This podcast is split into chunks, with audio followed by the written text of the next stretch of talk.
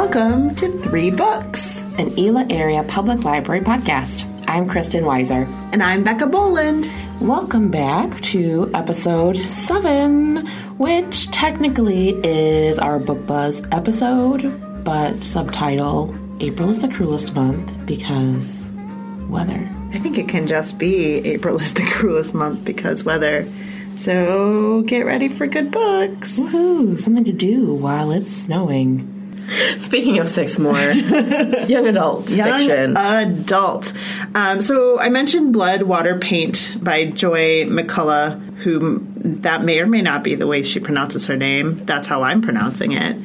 Last time I couldn't remember the order of those words, so I wanted to make sure that I said that. It's Blood, Water, Paint.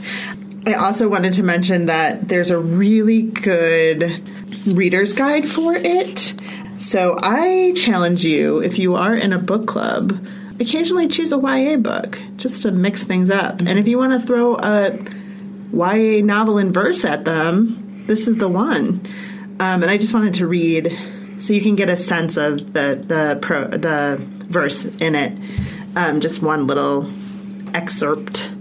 Um, when a woman risks her place, her very life to speak, a truth the world despises, believe her always.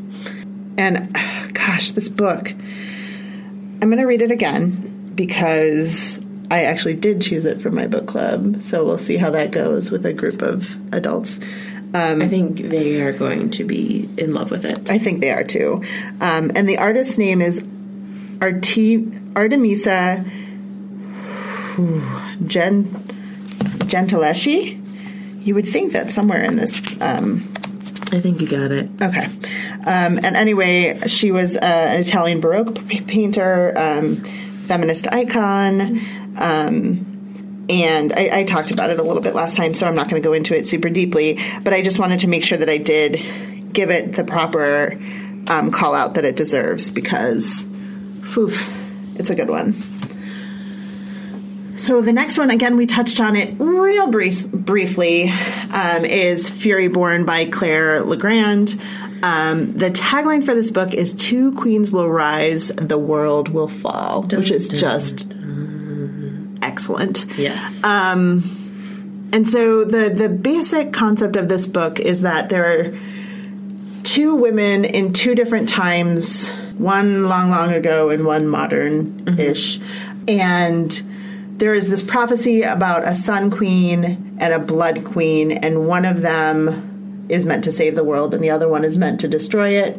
And so as you're reading between these two points of view, you kind of go back and forth about like which one is which or are they even them yeah. Um, and it is it's true fantasy and again this book comes out in may of 2018 i believe it's may 22nd i'll put the exact date in the show notes but it is may. And this book is another book that is getting a ton of really great press. It keeps showing up in like bustle and entertainment weekly and all of this other stuff. Um, and it's the first i think this is a duology. I think there are two books um, and it's just like again true fantasy um, she wanted to write about women who are not perfect um, but like go out and have opinions and fight hard and um, sometimes make mistakes, but um, ultimately are the heroes of the story. Um, and that was super important to her. And hers is her elevator pitch also involves the last Airbender. Um, Yeah. But I can't remember who, what the other book is. Good question. So clearly, The Last Airbender had a real impact on a generation of fantasy writers.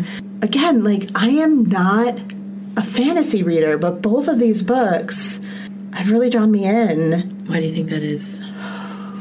That's a really good question. I think ultimately, The writing is really good for both of them. Mm-hmm. The story is great for both of them. Um, and they're both the kind of stories that make you want to keep reading and find out what happens next. Mm-hmm. Um, I think that the issue that I've had with fantasy in the past is that I don't relate to it at all. Like, there's nothing about it that speaks to me, and I don't. I, I just there's something about these books that really speak to me. Um, it's they're. I think ultimately though, it's really the story, and they're both the kind of books where it's like, oh, I need to know what happens next. Wait, what happens next?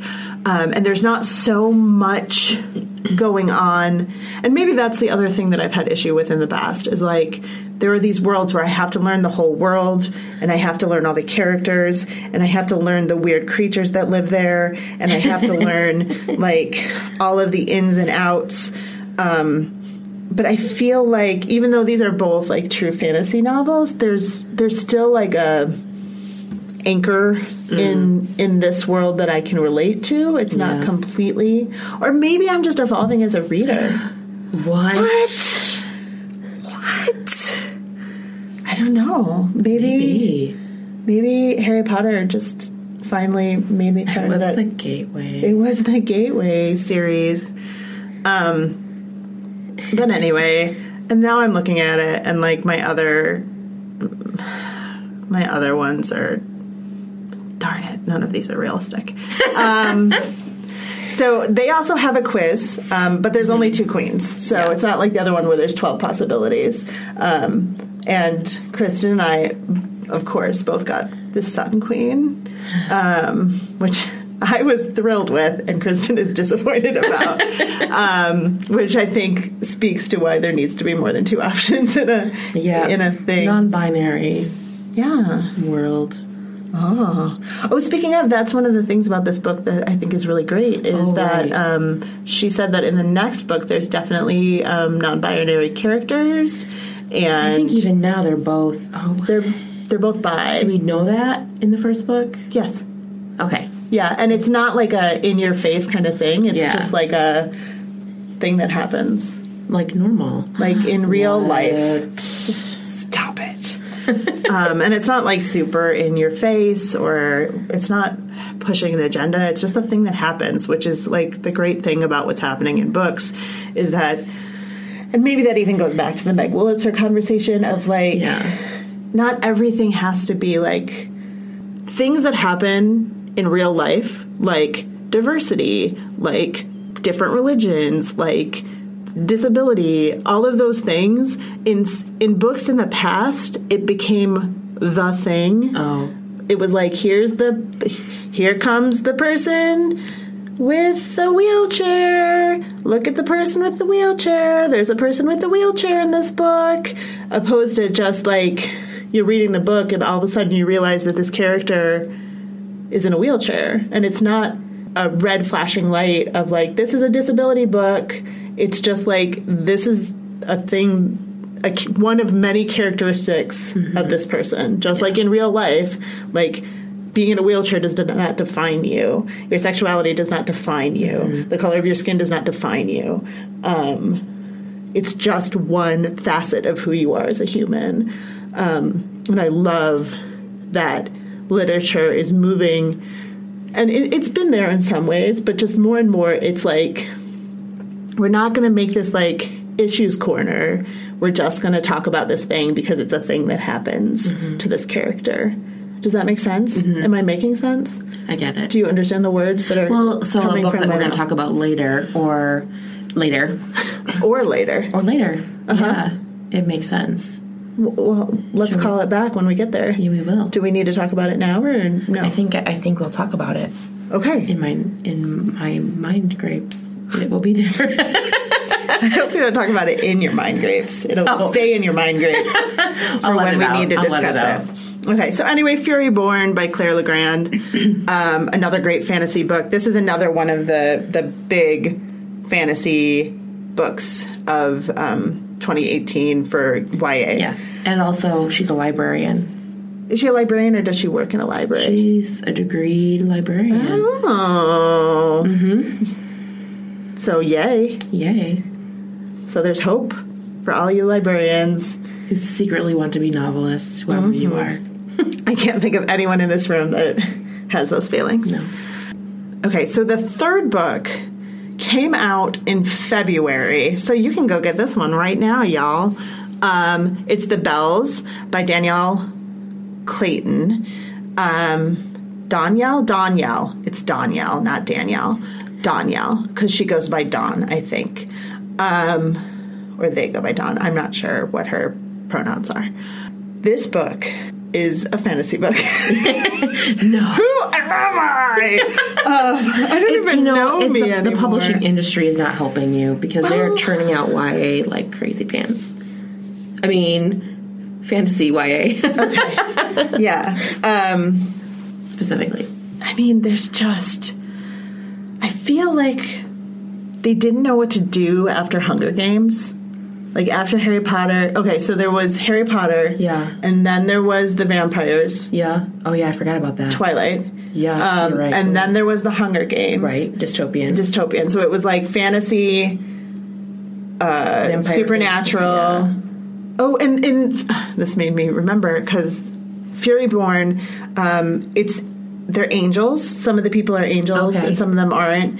Um, and it's like this fight between angels and mortals. Um, but it doesn't. It's not bad like some um, other YA angel series that I won't name right this second. I could, but I won't. Okay. Do we have different differing opinions about the series? I don't know. Is it something we've talked about? I don't know. No, I'm wondering. Is it Fallen by Becca Fitzpatrick? Oh no. Okay. All right. So I'm not recommending that one. Now I have to come up with two other books I don't recommend. You don't. no, I'm just kidding. Um, the black anyway, hole. I had some patrons that were deeply into that book, um, and I did book talk it, but it hurt a little. Um, anyway, the what doesn't hurt to recommend is the Belles. Oh, thank goodness. So the Belles are these group of women, young women, who are descendants of the gods, and they have the ability to change the way that somebody looks.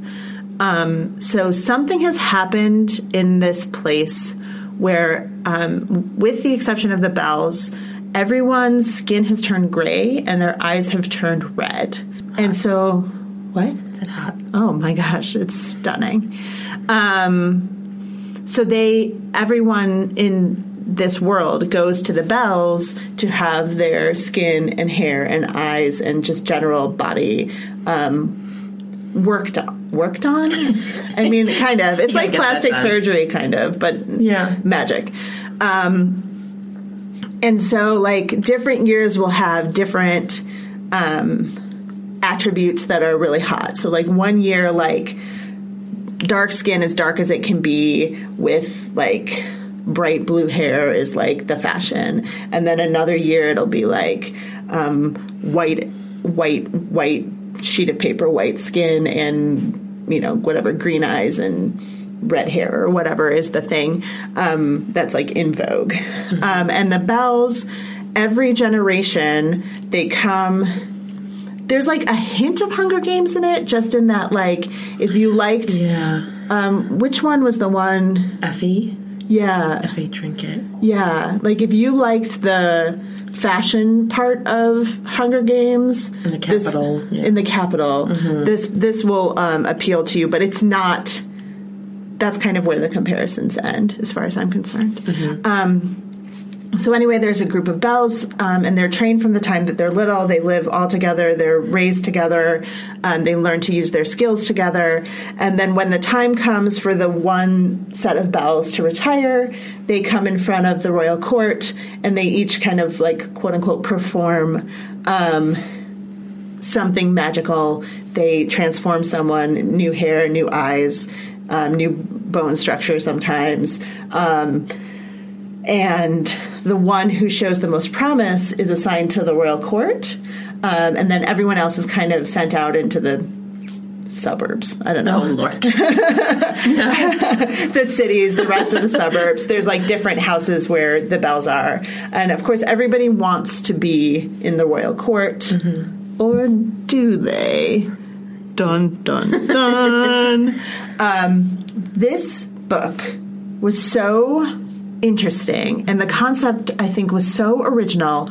Also, they have pets that are teacup size what? but they're like elephants and What? Oh tigers. and I want an elephant, a teacup elephant with every fiber of my being. Yeah. So if we can make that happen That would be great. in a safe way for both the elephants and the people. um, yes, please. Can you imagine? What animal would you have as a teacup animal? Well, a dragon. Oh. I think there might be a dragon. That would be amazing. There's some sort of flying animal. and I feel like it's not a bird. Um. and all of the flying mar- mammals that are currently in existence are already teacup sized.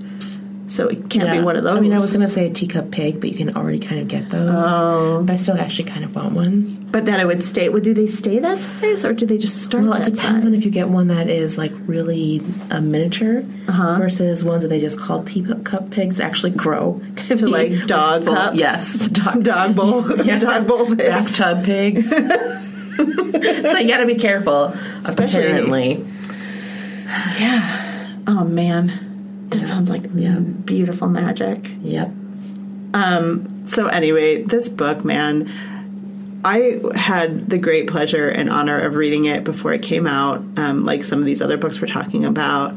And then I died a little bit because I realized that like all I wanted was the next book because I got to like the last quarter ish and I was like, oh, I'll read one more chapter and then go to bed. And then the next thing I knew, it was 2 a.m. I had finished the book and I was like, what the what? um, and I was like, I need the next book. And I was like, you fool, the first book hasn't even come out yet. So that Oh, is like, no. people are like, oh, you guys are so lucky you get to read books before they come out. Yeah. Yeah. Oh. Yes, yes, we are very lucky. And it's one of the perks of our job. But then you encounter a book like this and you're like, I need the next book. And I still have to wait four, bu- four months for this book to come out. I'm sorry that happened to you. Thank you. Thank you. Um, so anyway, the Belles. It's great. Um, Dread Nation by Justina Ireland also has come out already. Um, it is out. Uh, I know there's one thing about this book that you really don't like: what? Remind me what I don't like. the beveled, Oh, the deckle. the deckle, pages. deckle pages. So if you have opening? a, a deckle page issue, just be aware of it. Maybe try this one on audio. Um, but other than that, this book is a post Reconstruction story about zombies. So, YA. Gosh. If you don't read YA, what is wrong with you? Um, it's so good. Um, so, the author wrote this book because she read Pride and Prejudice and Zombies and was like, white people wouldn't be sent out to kill those zombies. It would be black people and Native Americans that would be forced to go out and kill those zombies. And so she, that concept, like, she was like, oh, that's where I'm going to be, that's going to be the jumping off point for this. So basically, it's, you know, post, just very recently post Civil War. Um, the zombies are rising out of the fields of Gettysburg. Oh wow. Um, And when you're 12, if you are a person of color, you have to go to these schools to learn to fight zombies. But the problem is, the training isn't great. I'm not surprised. Yeah. So, um, it's definitely a story about racism and it's definitely reflective of that time and this time too but it's also a zombie story and her weapon of choice is a sickle Oh, Interesting. If you got to take a head off, I mean, yeah. And like at that time, you wouldn't want to be reloading a musket. I mean, the zombies are slow, but they're not that slow. Um, so anyway, the cover is gorgeous, which we've we've talked about It is- already. it is gorgeous. It's good. It's I believe it's the first in in a series because you can't just have one book about post Civil War zombie killers. Don't be silly. I would they're gonna never. Keep, that's going to be an issue. They're just going to keep coming back. Yeah, That's the thing about zombies. Yep. Um, so anyway, that's Dread Nation. Um, that's one that we we both got at the conference Yep. as well because it had just come out. Um, so check that out if you're looking for something that apparently isn't YA fantasy because that's where I am. Now, there's not a lot around the Civil War right now. I feel like with Laurie Halse Anderson and the Chains series, I'm not seeing a lot. So maybe we'll see some more Civil War fiction. Yeah, zombies came back. um, there was a, a, a, a around the Twilighty time when it was a lot of supernatural stuff. There was a definitely a bunch of zombie books that came out then Yeah. for YA, but I haven't even seen a ton of zombie books lately. No. I mean, zombies never fully go away, but um, that's the thing about to zombies. eradicate. um, but yeah, they, there haven't hasn't been the influx. No. No. So, and it was um, that same like, and the zombie thing went right into the dystopian Right. thing too. So they kind of stuck around in that time too, depending on what kind of zombies they were. Yeah. So, yeah. So that is our our YA section. Um, the next thing we're going to talk about. God, this is the worst transition. That's fine though. It's great. is um, comics and graphic novels. Um, go ahead and start with this guy.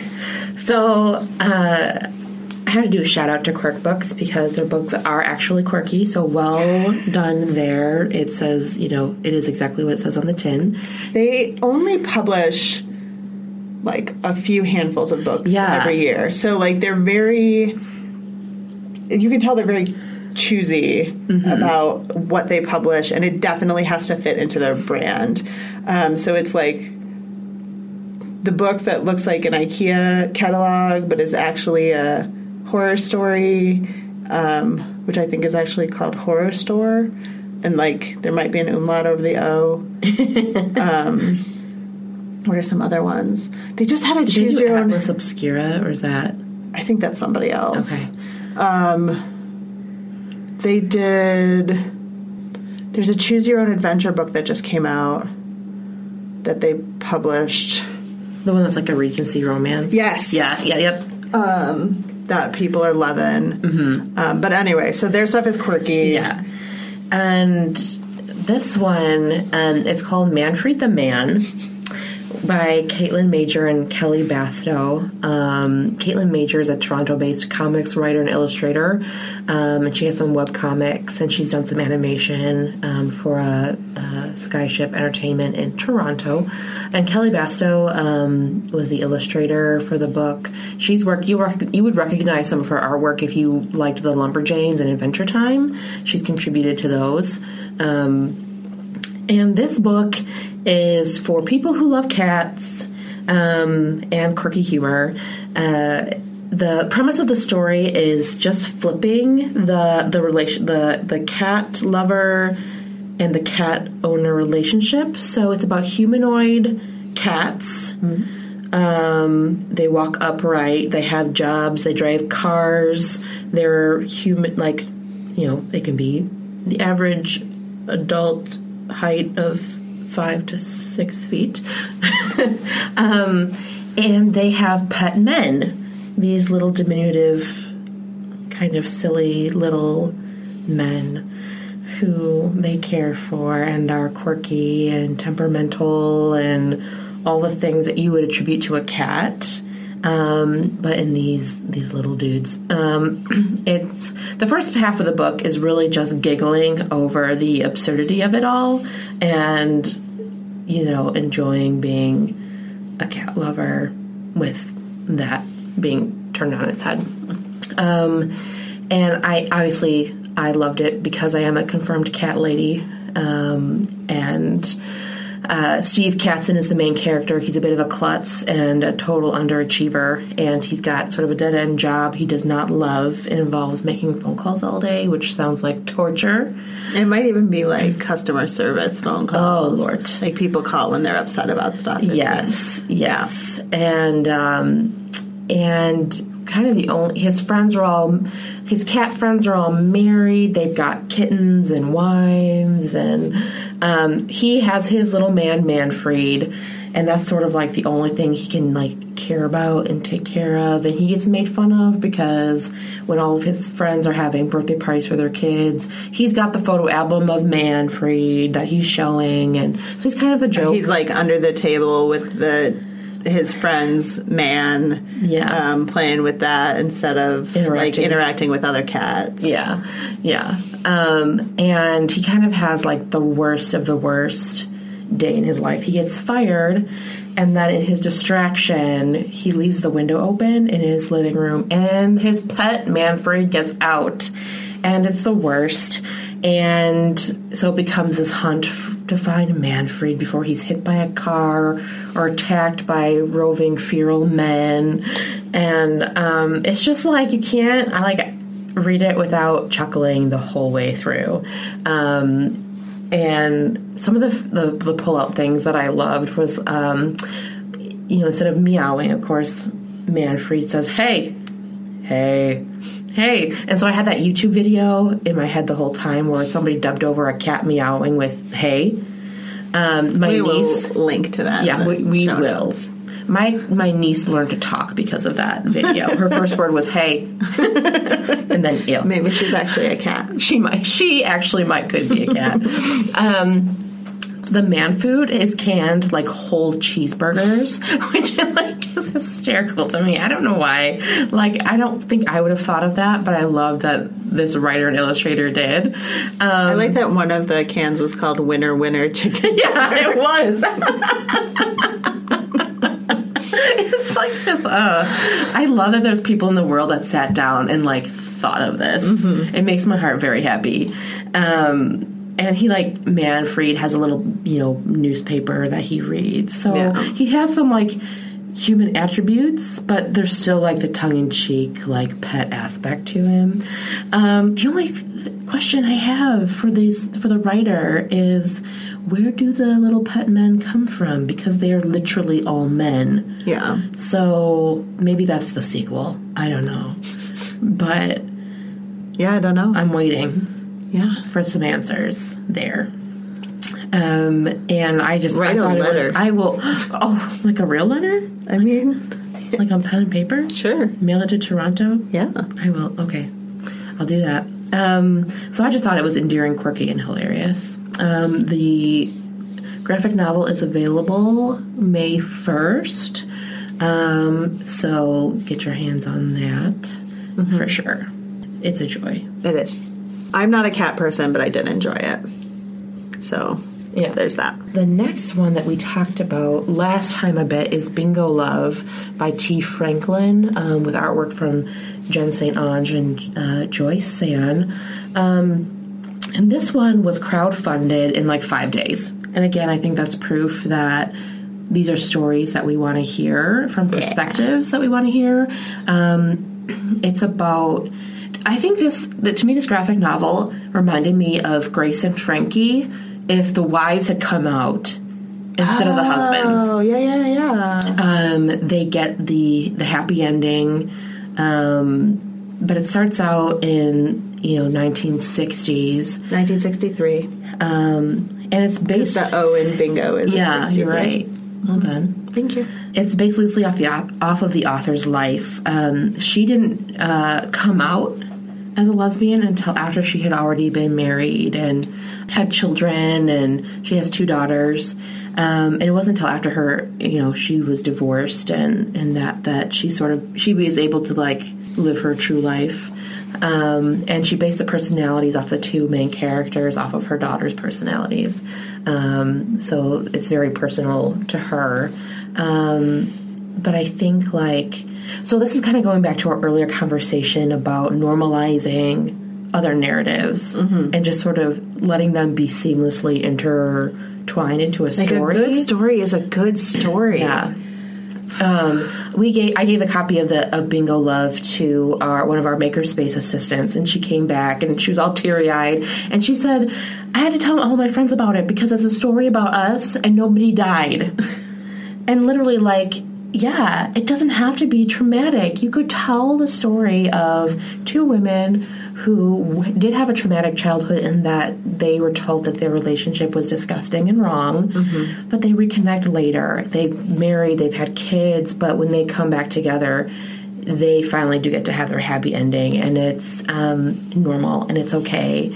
And there, there can be a happy ending for people who feel like in part of their life they were not able to come out and they were not able to be accepted by their family or the church or friends or society or work or wherever they were experiencing that pressure and so to hear like have like we need more more of that for sure um it is a standalone novel. It's not intended to be told serious serially, um, but there are for people who were part of the Kickstarter or crowdfunding. Um, they did have some spin-off stories. Um, Which I think we talked about last week.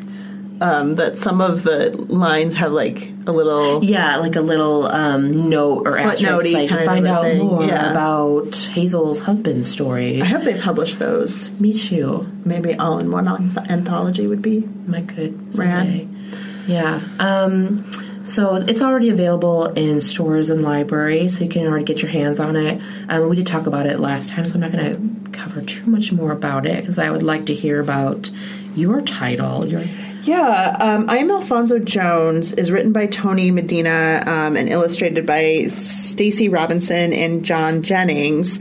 Um, this book actually came out in October of 2017, um, but it's just a book. I, I, I haven't heard a ton about it um, beyond I was um, given an advanced copy of it.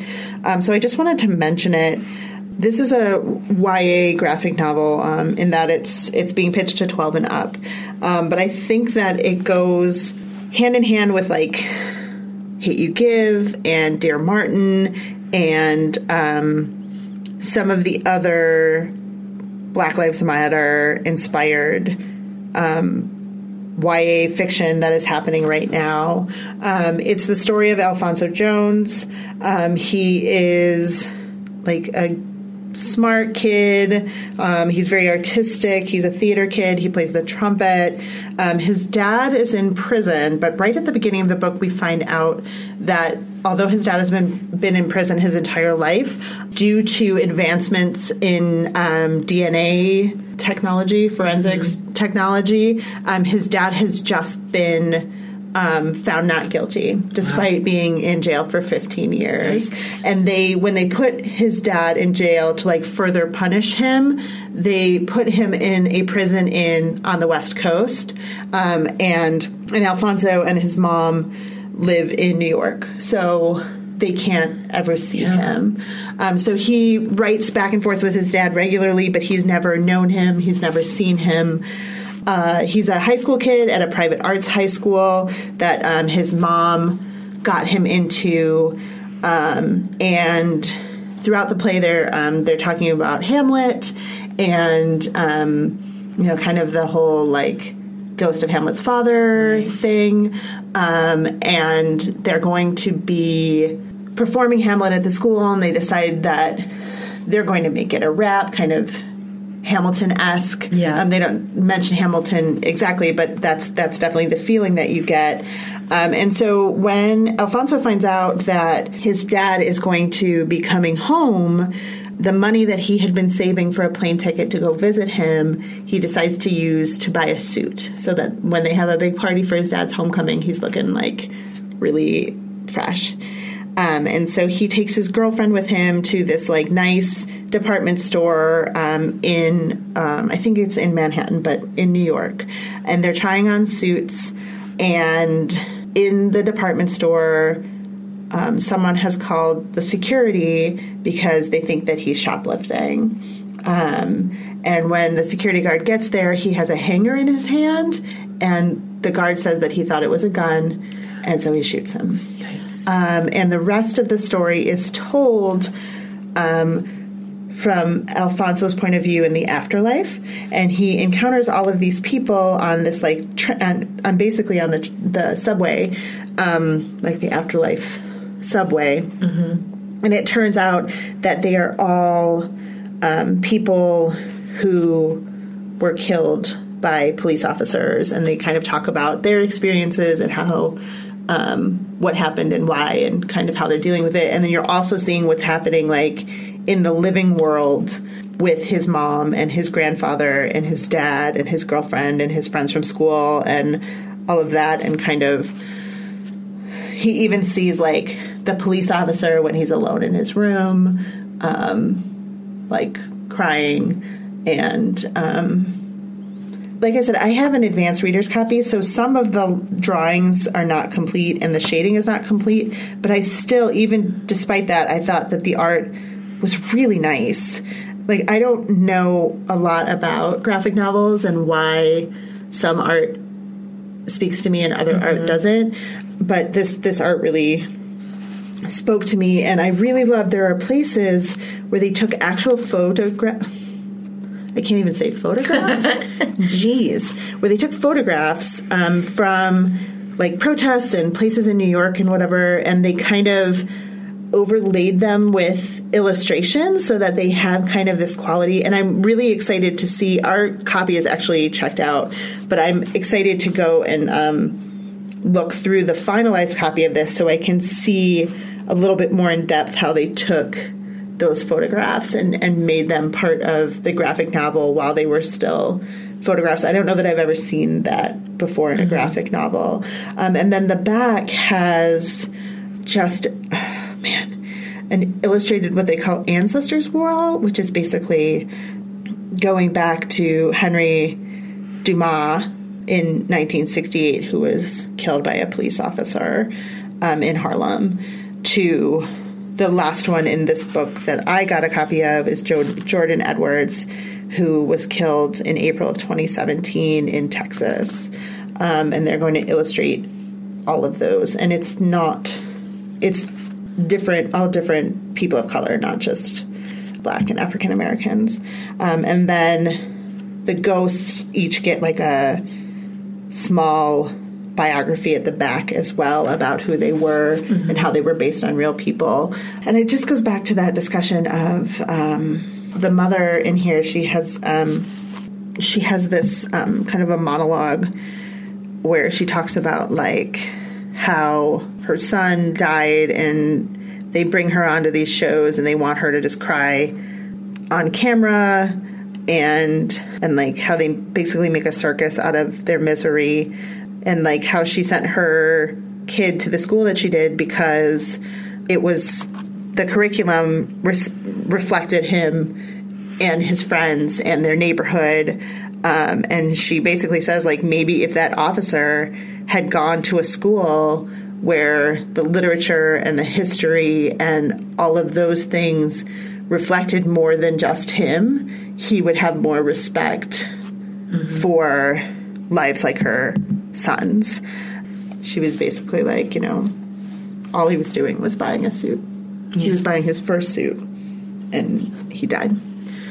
So that's I Am Alfonso Jones. Again, a really great graphic novel.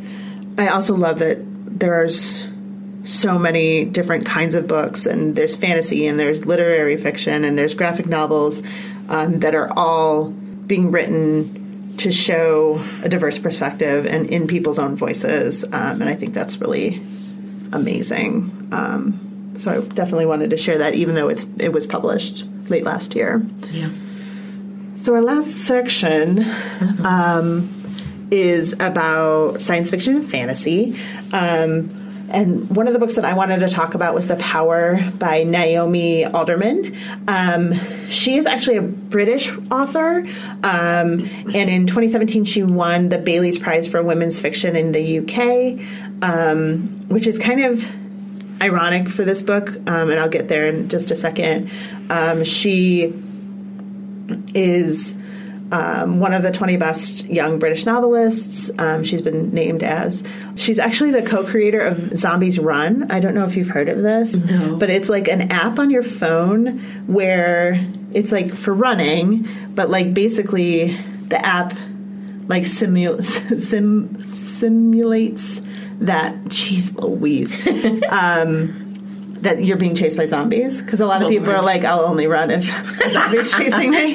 Um, and so she helped to co create that game, and then there's also an accompanying book. So I thought that was kind of funny. Um, That's great. so this book was published in the U.S. in 2017. It was published in the U.K. in 2016. Um, it's being called The Handmaid's Tale for um, a millennial generation. I think it can go way above and beyond millennials. Um, speaking of mentors, like we were talking about with uh, Meg Wolitzer, uh, Margaret Atwood, who wrote Handmaid's Tale, um, was actually the mentor of Naomi's um, as she wrote this book. So um, there's a reason why it rings that way. Um, so basically, the the premise of this book is that the world has kind of flipped on its head, and young women, like in their teens, um, this kind of power is rising within them, and it's like an electrical shock. Um, and basically, they can shock someone to the point of death, or they can give them minor shocks to just kind of give them some pain, or just like to jolt them back. Um, and it's from this like they find that it's like across your collarbone, like that's where this power comes from in women. Um, and the concept comes from like electric eels. Um, so like because there's this animal that can do this thing, why couldn't people develop this attribute? Um, and so when women, when these young women start getting this power, they realize that when they touch any other woman, it like awakens this power in them as well. And because of that, the power dynamic in the world changes, where now men are afraid of women um, who could kill them at any turn or hurt them or whatever, um, and um, and women are in the roles of power, and it's like you know some people use that for good and some people don't.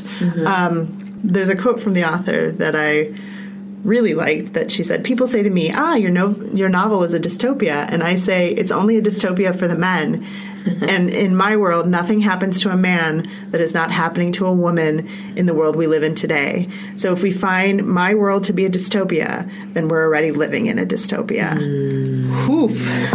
yikers one of the other things about this is that it's the premise is that a man writer um, of opposed to like a woman writer, which is funny because she won this women's fiction prize um, for this book. A man writer, quote unquote, sent it to Naomi, and she basically took it and published it as her own, and she's getting all of. So like, then we go back to um, Blood Water Paint.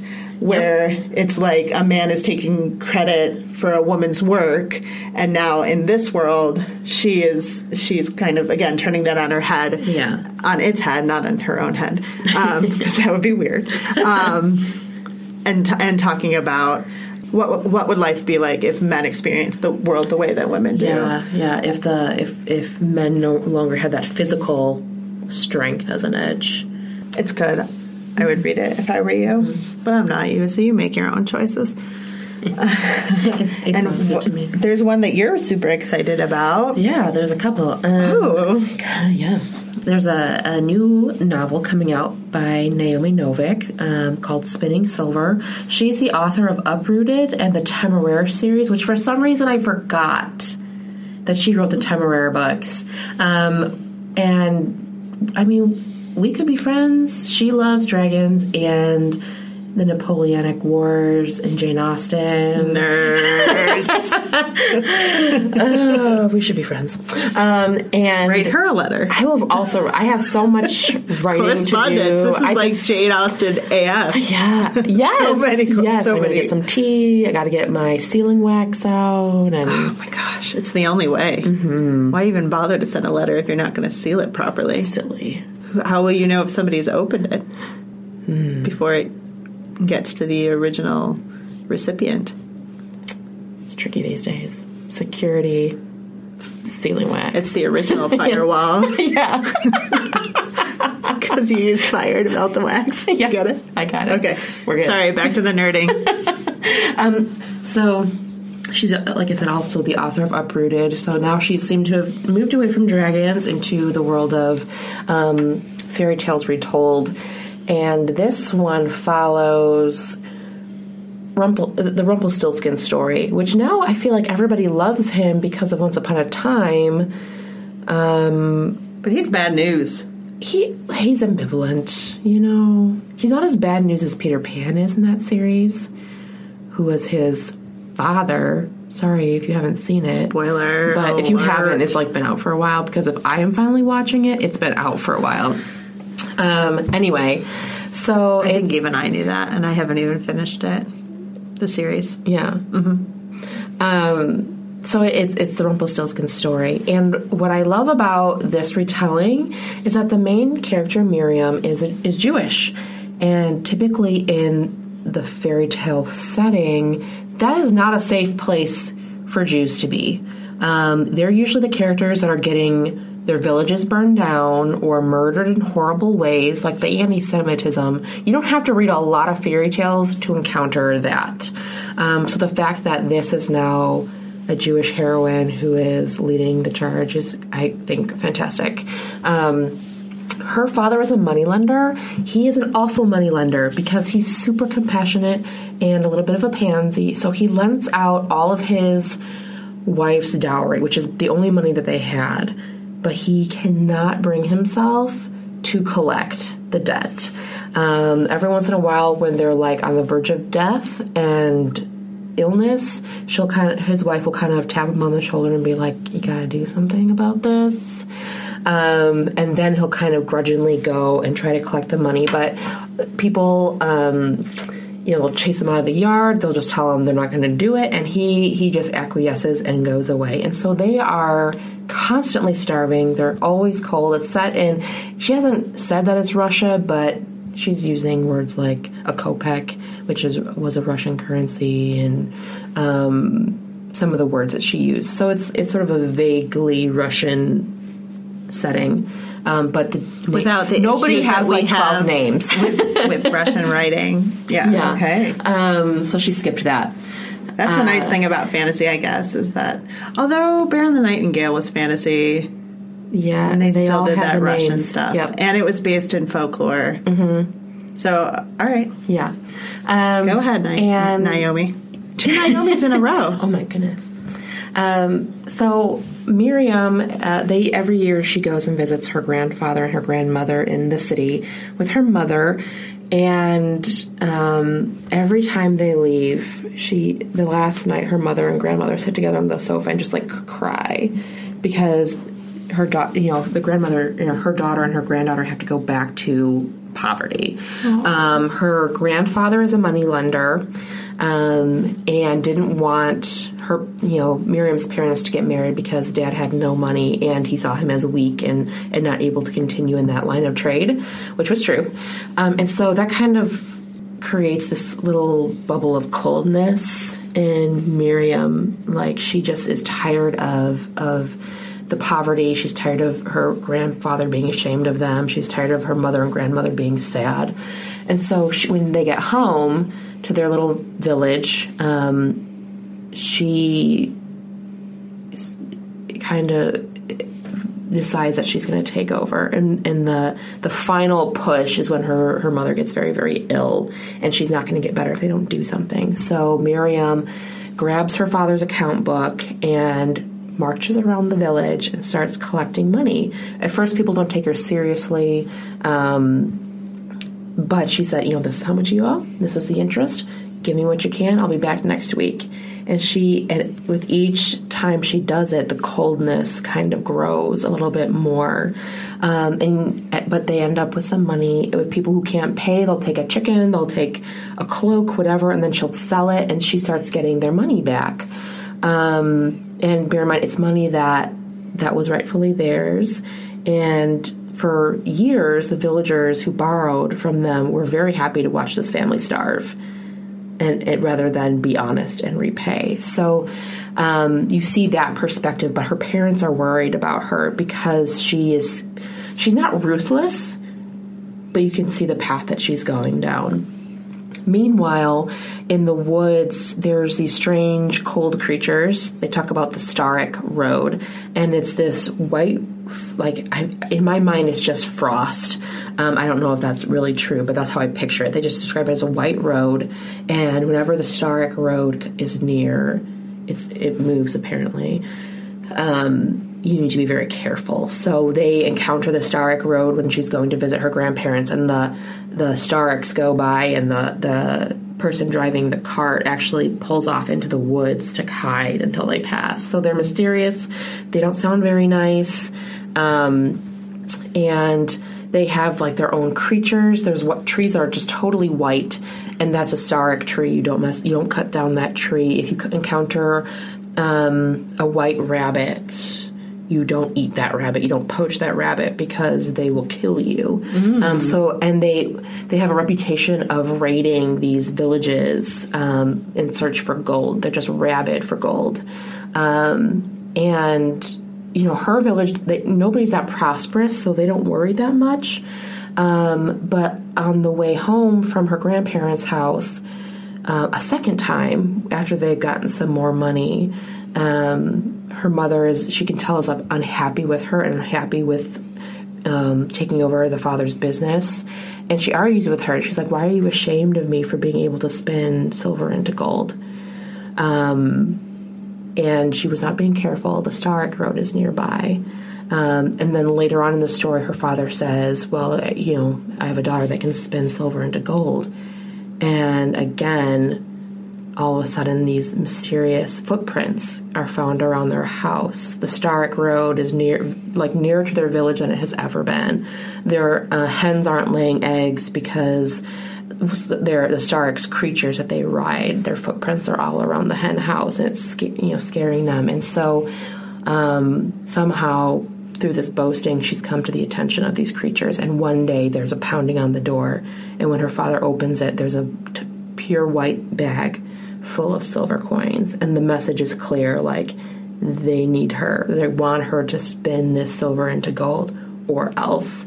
Um, and so her her boasting has caught up with her. Mm. Um, so it's a it's a different take, a slightly different take from the original Rumpelstiltskin stories. Um, you have a very strong, flawed character, um, and it's like I, I, haven't finished it yet, and I'm just that's the one where I'm like dying to get to it. Um, and it's just it's a chilly, looming, magical story.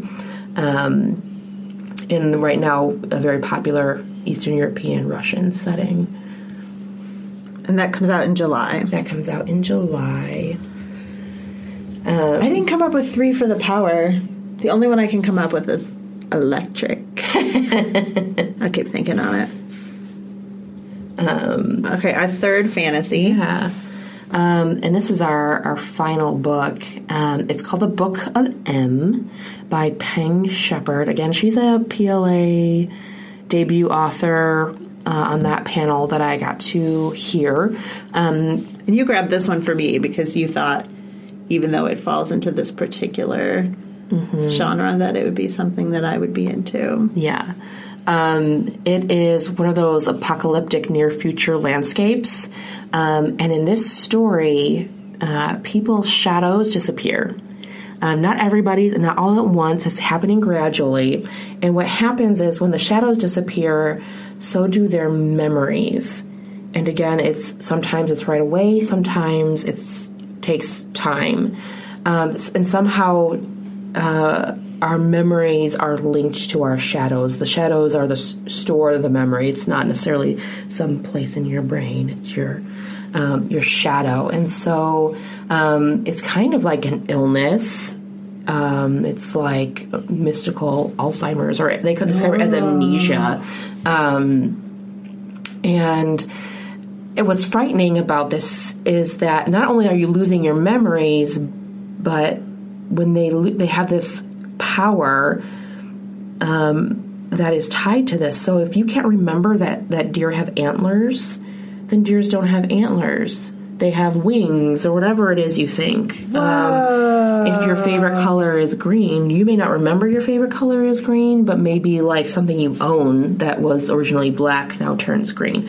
That kind of thing. So they have this power to reshape reality by accident and you know they can't control it you know they don't they don't know nobody really knows and and because this is happening infrastructure is falling apart and it's not necessarily an advantage to these people because they can't if they're in a room they can't remember how to get out. It's like very basic stuff they cannot remember like you can't remember that fire is dangerous so a man walks right into a fire and dies. Like if they can't remember how to use a door they are trapped in that room and that room may end up changing shape so it doesn't even have a door. So it's like Oh, it's like whoa. deadly. Um, and people are fleeing cities. Um, they're trying to scavenge for food, and it follows um, a couple, a married couple, Orly, Ori and Max. And Max, the wife, um, her sh- they they've been on the run. They've been hiding in a hotel in the woods, and her shadow disappears. And they have a recorder. They're recording her memories, and they have this thing where you know he's kind of they test how good her memory is, and so. Um, Ori will say blue, and her answer is 52. And that they went, they their first date was at a football game or something like that. Um, and as her memories disappear, she realizes she's becoming more dangerous to him. She's starting to, sh- you know, shift reality around them. So does he, even though he still has his memories, Mm-hmm. the way that she shifts the world is reflected to him as well? Yes. And then so- if somebody else came into that experience, Yeah. they would the the world would be reflective Yeah. of okay. Yeah. So like whole, there's they describe this um, this like some of these scenes are like so sad when you think about the reality of it. There's a scene where they describe like seeing a row of houses where all the houses look like they had been scooped together like in a huddle, and in the middle there's like a skeleton, like somebody starved to death in the middle of that because they couldn't figure out how to get out. Like it's and, everybody can see that. So it is really like shaping reality literally. Um, and it's like the moment. heartbreaking. Um, like she's able to like write this in a way that you're like, oh my god, like oh my god. Um, and because stuff like this is happening, Max decides to run for it rather than put him in danger.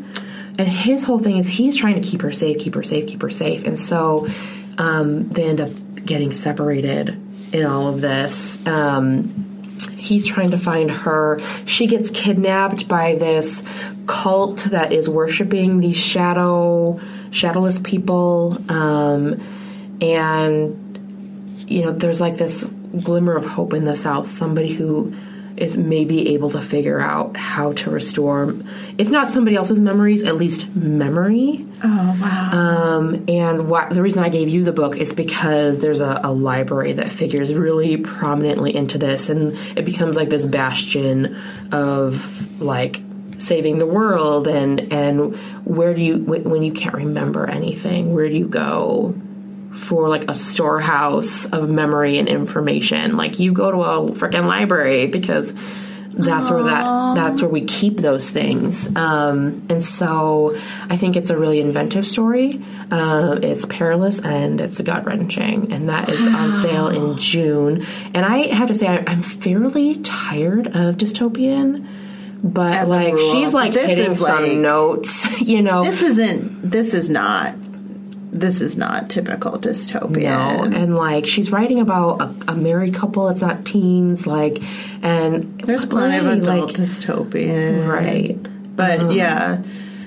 Wow. Did the author talk at all about like where this idea came Yeah, from? Yeah, so I guess there's a festival in India where like in a I don't know if it's all over India or if it's just in a certain place where literally like once a year people's shadows do disappear. Like the the angle of the sunlight with where people are sitting must be like just perfectly right where there's just no shadow.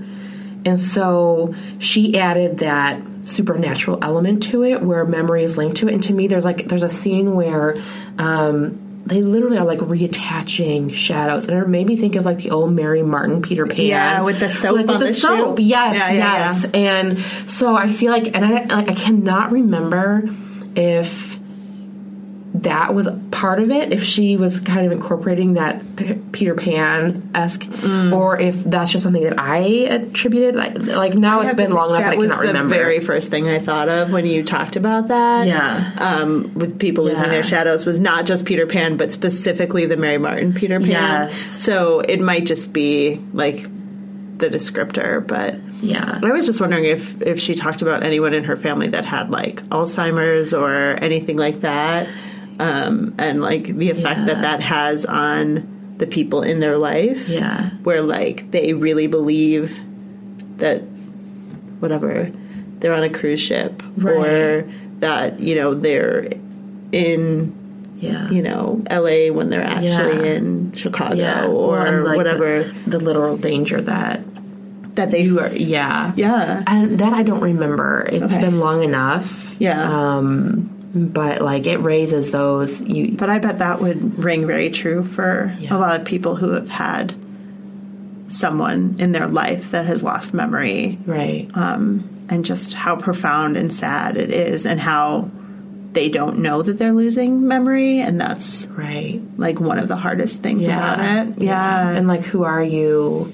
Who are we without our memories? right Um, and and who are we to each other without our mem- like? Jeez. And you know, watching a spouse go through that, and then um, yeah. So this is this is a definitely a book to look out for, um, for sure. wow yeah i'm now i'm extra super excited to read that one awesome so that i think about wraps up the books that we're excited about for the past six months and for six months in the future Yeah. ish Yeah, give or take some some, some months. months.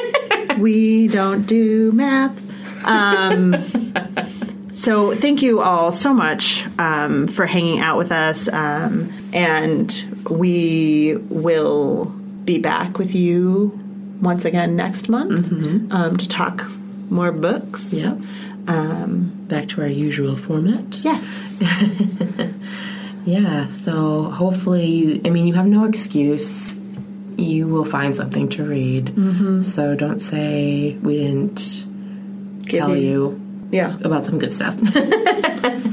um, and yeah, we'll see you next week. You've been listening to part two of episode seven of Three Books, an Ela Area Public Library podcast, uh, engineered by David Olson and produced by us. Our theme music is provided by Lache Swing, and our artwork was provided by Rachel Davis. Write to us at threebookspodcast at gmail.com. That's spelled out three books podcast at gmail.com or on Twitter at threebookspod and tell us what you're reading. Don't forget to subscribe and give us a nice little five star review and maybe say a nice thing or two um, if you are so inclined. Um, thank you to those who have done that. We really appreciate it. Also, stop by Ela Library or your own public library to request a copy of the books that you heard about today as they come available. Um, and you can find the title we discussed uh, at eapl.org slash three books. And we'll add links to our catalog as we uh, get the books. And uh, that's updated. So, I'm Becca Boland. and I'm Christen Weiser. We don't have a book quote because we talked about a lot of books and we forgot. So, three later.